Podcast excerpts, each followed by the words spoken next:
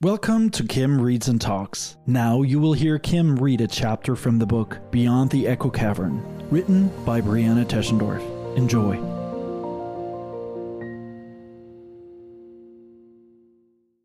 Chapter 14 Gabe Galloping. Before parting ways, the children agreed to meet back at the fallacious tree at the end of the day. It was one of the most central trees, and being so bright, it was easy to find again. On Charlie's insistence, Nicanor and, Char- and Charlie headed off towards the cave door to work their way around it from the opposite direction. Sorry, I forgot to mute. There we go.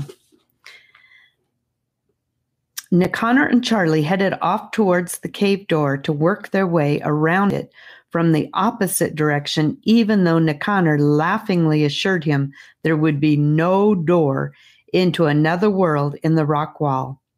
That way only led to their mushroom fields, but Nicanor willingly went along. Annika and Cerise went swimming, but they took a long way around to the river through the most wonderful flower field Annika had ever seen. Cerise told her that the field was called Lee of Efflorescence. Everything has a funny long name here, Annika exclaimed when she heard the name of the flower beds. Yes, Cerise confirmed. A place may be beautiful, but it can only ever achieve half of its beauty if it isn't given a wonderful name. So, you mean if we just called this the flower field, some of the beauty would be lost? Annika asked her, trying to understand. Yes, just like some of the beauty of every girl would be lost if her name was just the girl instead of Cerise or Annika, Cerise exclaimed, explained. I think I understand, Annika nodded, but she wasn't sure if she really did. The lee of efflorescence had warm earth that was grayish red instead of brown. Cerise told Annika to take her shoes off, and she did, leaving them on one side of the bed. It felt like walking in warm clay, and Annika could have walked amongst the brilliantly vivid and odoriferous flowers forever if she hadn't been looking forward to swimming. Before they left the field, Cerise picked a petal off one of the flowers, ate it, and urged Annika to try it. She did, the petal tasted like sweet popcorn and melted delightfully in her mouth. Oh, my word, she said, in pleasures of deliciousness. They ate a few more petals, and Annika was surprised that she was not thirsty, nor did she crave more of the delicious treat. After she had had a few, she was satisfied. It was not like eating potato chips or popcorn in our world. They left the field on the other side, and Annika forgot her shoes. It didn't matter. Every texture she walked on in Perdamaian was a delight. She experienced so much more without them thereafter. Meanwhile, Gabe and Sephora headed back through the velvety field of repose and continued up a hill. Gabe felt like they were walking for miles, but he didn't get worn out. When they had gone up the incredibly steep hill, he had felt a rushing feeling similar to being on a moving walkway in an airport. They had charged up the hill in no time. Sephora said, Isn't it fun to run up a hill? Yes, sirree, Bob, answered Gabe, wondering if he should explain to her that the opposite was true in his world. When they got up the hill and over the plateau on the other side, Gabe was amazed at what his eyes saw the ocean. They were standing on top of a high hill overlooking a huge valley that led to the sea. Gabe was surprised that he didn't smell the usual salty smells of the ocean. He was also surprised to discover that Perdamaian was much bigger than he thought it was. For some reason, he had imagined that it wasn't much bigger than the area around the cave entrance. Seeing the huge body of water expanding before him made him realize that he had truly come into a new world. He suddenly felt very small and shy and wanted to go back to Annika. Sephora must have sensed that his silence meant that he was feeling overwhelmed, and she said softly, It's a big world, isn't it? Yes, he agreed. Come over here. I want to show you something fun. She turned to her left and started walking along the top hill.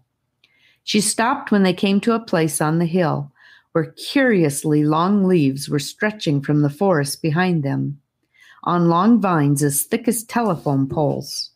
Straight down the hill. Sephora gestured to the leaves and said, Ta da! The leaves were flat and about three feet wide. They had what looked like red cords all twisted through them. What are they? Gabe asked Sephora as he bent down to touch one. The texture was like any leaf, slick and smooth. They are leaves, silly, she answered him happily. Well, why did you say they would be fun? asked Gabe incredulously, wondering to himself if everything in Perdamaian was all just boring, leafy nature and if they would really get to ride something.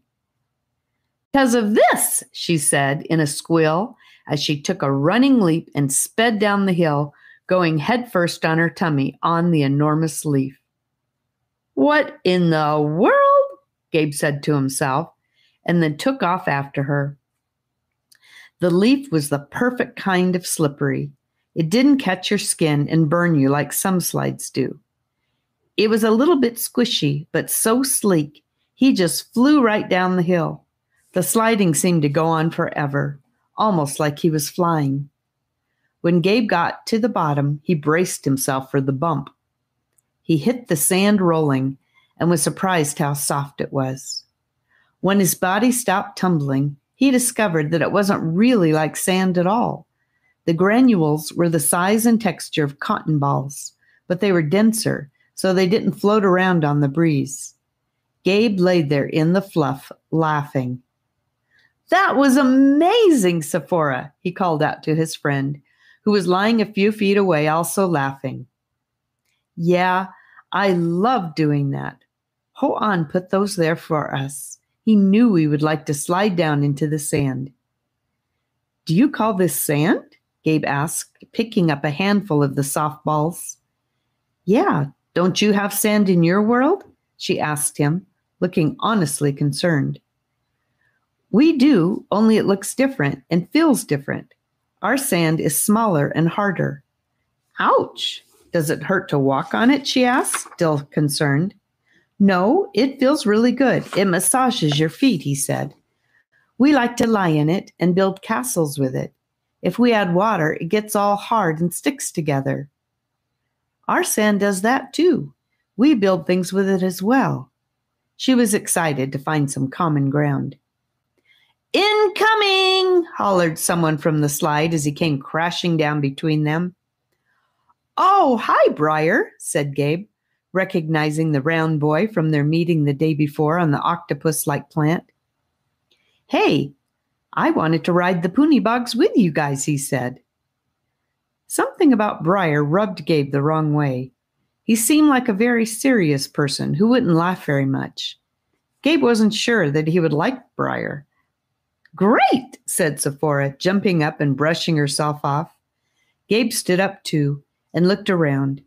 He noticed for the first time that here and there down the beach other children were running and playing. He could see a bonfire away down the shore. First, we have to find the puny bogs, Sephora explained to Gabe as they walked towards the water. They live down here by the water, and they are usually pretty easy to find. They like it when we ride them. She fished in her pocket and pulled out what looked like a brown piece of twisty root from a plant. This is burgle root. It is very sweet. We use it to clean our teeth, she explained. The puny bogs love this stuff. We feed it to them as a thank you. What do they look like? Gabe asked, feeling nervous about finding the creatures they were going to ride on. of course, he had imagined fenced in, tame horses, or something similar being kept by the Perdamaians. Well, like a round rock sticking up out of the water with bright pink marks. I'm sure you will be able to find them, Briar put in. Gabe was also sure he could spot a rock with pink marks on it. They all walked along the side of the water. Gabe suddenly realized that he hadn't touched the water yet. Can I touch the water? he asked, not sure what to expect. It was possible, for all he knew, that this water was poisonous. Of course you can, said Sephora. Gabe was thrilled. Where he came from, the ocean water was freezing. He and Annika swam in it anyway, but only until their legs turned purple and their teeth clattered. He was certain that the water in Perdamaian would be warm. He charged towards the beautiful waves crashing majestically onto the cotton ball sand. His feet hit the surf first, and he stopped in shock. The water was icy cold, maybe even colder than the water he knew in the Pacific Ocean. This water is freezing, he hollered over his shoulder to Sephora and Briar. What did you expect? That it would be like the river? Briar asked in the voice Annika might have used. Gabe's suspicions about Briar were confirmed. Gabe didn't like him. What is your ocean water like, Gaby? Sephora asked him. He turned and started walking back towards them in disappointment. It is also cold, he said sadly. I wish it were warm. Everything here is nice, so you might have had a warm ocean to have fun swimming in the waves. Oh, Sephora answered thoughtfully. I didn't know that you could swim at all in an ocean. Ours is too cold to try. Hoan's world is on the other side somewhere, but only people who are done in Perdamaian go there, she explained. Gabe looked thoughtful. Yeah, there's a place like that in our world too, he told them. My parents are there, but it isn't on the other side of the ocean. The other two were quiet for a moment, taking this information in. Eventually, Sephora asked, Can you drink your ocean? Our ocean is yummy sweet. Sweet? Gabe was very surprised. Yeah, Briar confirmed. Along the rocks, it makes crystals that we break off when we're having a party or even just for fun. The artists make sculptures out of them. They are delicious to suck on. Can I try it? Gabe asked with wide eyes. Sephora and Briar looked at each other and shrugged. Well, why not? answered Sephora. But it is a long walk down to the rocks. So let's catch our puny bogs and ride them down there. Come on. She turned and started running beside the turf. Gabe and Briar were hot on her heels. Thank you for listening to Kim read a chapter from the book Beyond the Echo Cavern by BreAnna Teschendorf. Beyond the Echo Cavern is available in print and digital form on the website diversebreakthrough.com. That is, diversebreakthrough.com. If you want to show your appreciation, subscribe to the podcast and leave a review so more people can discover Kim Reads and Talks. Thank you, and come back tomorrow for yet another chapter.